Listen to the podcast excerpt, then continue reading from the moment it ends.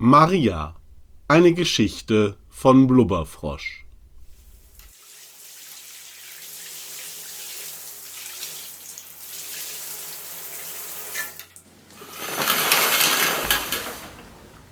Kalt, kalt, kalt. Ich steige aus der Dusche und trete auf die kalten Badezimmerfliesen. Warum kriege ich es eigentlich nie auf die Reihe, ein Handtuch auf den Boden zu legen, bevor ich in die Dusche steige? Eigentlich hatte man mir bei Einzug gesagt, die Wohnung hätte eine Fußbodenheizung. Aber bisher hat das verflixte Ding nicht funktioniert. Die Reparatur sei schwierig, hatte der Hausmeister gesagt. Dabei ist das Haus ziemlich neu.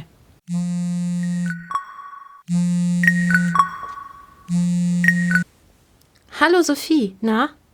Ich komme gerade aus der Dusche und mache eine Pfütze. Ja, um acht. Mhm. Hm. Sushi schon wieder? Echt, hast du dich da wirklich angemeldet? Aber. Und alle können drauf zugreifen. Ja, natürlich nur die, die auch. Ah, wie spannend. Dann bis nachher. Ich trockne mich rasch ab und sehe auf die Uhr. Noch ist Zeit genug, ein Glück. Ich öffne den Kleiderschrank. Mist, die neue Hose ist in der Wäsche. Und die anderen sind alle schwarz. Schwarz ist so überholt.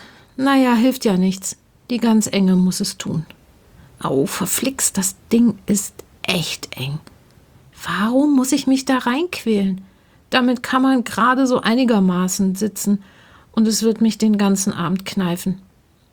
Immerhin sind Barhocker in der Sushi-Bar und keine richtigen Stühle. Inzwischen gibt es in fast allen Restaurants diese hohen Hocker und Bistrotische, angeblich weil Stehen gesünder ist als Sitzen. Ich glaube, die stellen die Hocker auf, weil die Schickis sonst nicht kommen. Sehnsüchtig blicke ich auf meine blaue Lieblingshose. Aber wenn ich die anziehe, nimmt mich Sophie nie wieder irgendwo mit hin. Manchmal glaube ich, das wäre besser. So, noch den schicken neuen BH und die Bluse mit dem tiefen Ausschnitt.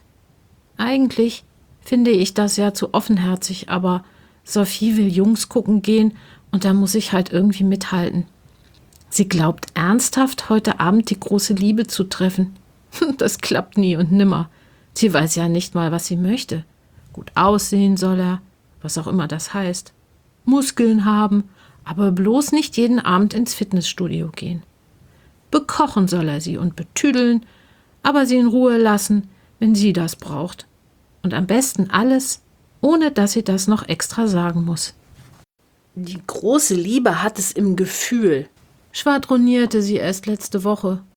Und nun diese Matching-up. Naja, das verspricht immerhin spannend zu werden. Vor dem Spiegel ziehe ich konzentriert einen feinen Strich an die Stelle, wo die Brauen sein sollten. Eigentlich steht es mir nicht, aber das ist halt gerade schick. Der neue Lippenstift hat eine großartige Farbe, den mag ich wirklich. So. Schnell noch die Tasche geschnappt, Handy von der Blitzladestation und ab geht's.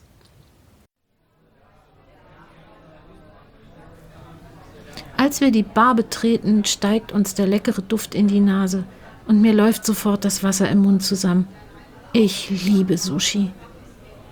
Wir finden einen Platz etwas am Rand, was mir ganz recht ist, da ist es nicht so eng und man hat einen prima Überblick.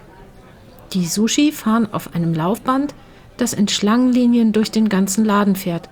Am Anfang fand ich das Konzept nicht so toll, aber inzwischen scheint es mir ganz praktisch.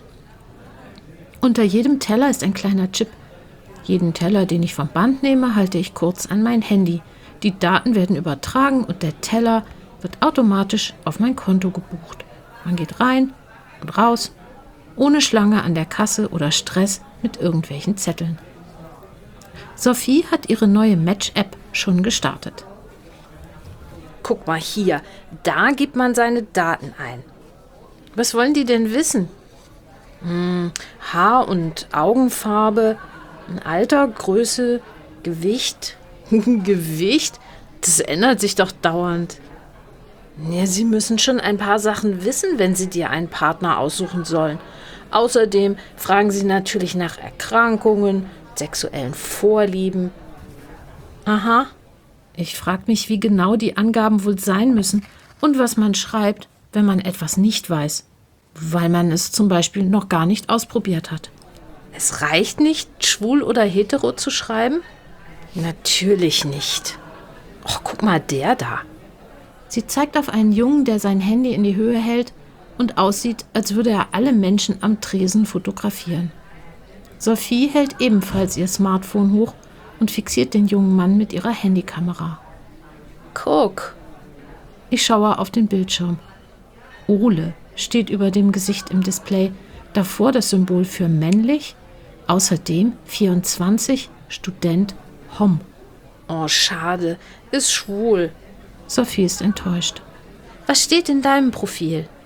21 Marketingassistentin. Du bist doch schon 25 und noch nicht mal fertig mit der Ausbildung. Das kann ich doch nicht schreiben. Sieht es ja aus, als hätte ich gebummelt oder wäre drogenabhängig gewesen oder durch die Prüfung gefallen oder sonst was. Schau mal hier, der ist schick. 27 Werbefotograf Het. Das stimmt vielleicht auch nicht. Da, da ist sogar ein Match. Schrei doch nicht so. Ach, der ist mal so gar nicht mein Typ. Ich denke, der ist ein Match. Sie zeigt auf das Display. Max, 26, Geschäftsführer, Het. Was kannst du noch über ihn sehen? Sophie tippt auf dem Handy herum. Verdient richtig gut, arbeitet viel Markt. das glaubst du nicht. Ich starre auf das Display und finde es etwas befremdlich, was ich alles über unser Gegenüber erfahre. So genau wollte ich es eigentlich nicht wissen.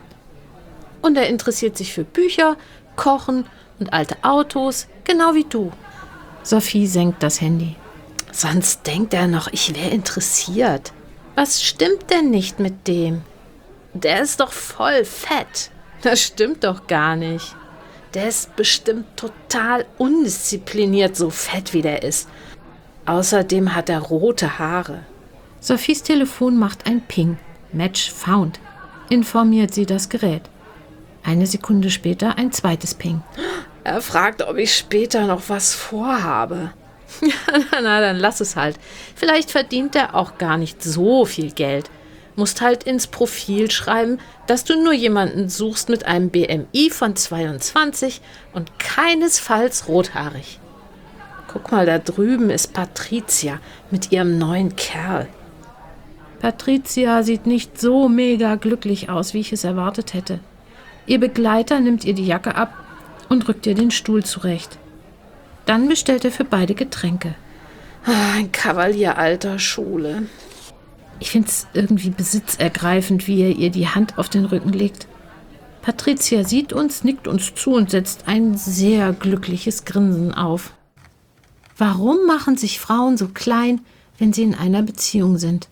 Geben die Kontrolle ab, lassen den Kerl alles bestimmen, putzen und waschen seine Wäsche, weil der arme Junge das nicht so gut kann. Zäh. Bestimmt bringt er ihr morgens Kaffee ans Bett. jetzt hattest du so viel Mühe, deinen Kaffeeautomaten zu programmieren und jetzt soll ihn jemand anders bedienen? Oh, guck mal, der da drüben, der dunkelhaarige. Ich schau mal, ob der auch drin ist. Sophie hebt das Handy und starrt auf das Display. Der dunkelhaarige hebt den Kopf und zwinkert mir zu. Ich zucke die Schultern. Ach Mist, der ist nicht drin. Wir können uns trotzdem mit ihm unterhalten. Ich lächle den Mann an und er grinst zurück. Sophie tippt auf dem Handy-Display herum. Ich zupfe verstohlen an meiner Hose, die im Schritt kneift. Mistding. Komm, wir gehen. Sie steht auf und schnappt sich ihre Jacke. Gehorsam steige ich vom Stuhl. Eiserne Regel. Wir gehen immer zusammen.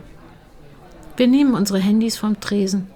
Als ich an dem dunkelhaarigen Mann vorbeigehe, drückt er mir einen gefalteten Zettel in die Hand. Ich stecke das Papier in die Tasche und folge Sophie nach draußen. Besser, ich sage ihr nichts davon, sonst kriegt sie nur schlechte Laune. Als ich daheim bin, nehme ich das Papierchen aus der Jacke. Es ist zu einem Boot gefaltet. Oldschool. Ich muss grinsen und falte es vorsichtig auseinander. Dienstag, 20 Uhr. Gleiche Stelle? Lese ich. Mein Herz klopft. Ich habe ein Date. Das war Maria. Gelesen und produziert von Blubberfrosch. Dies war eine Produktion der Geschichtenkapsel.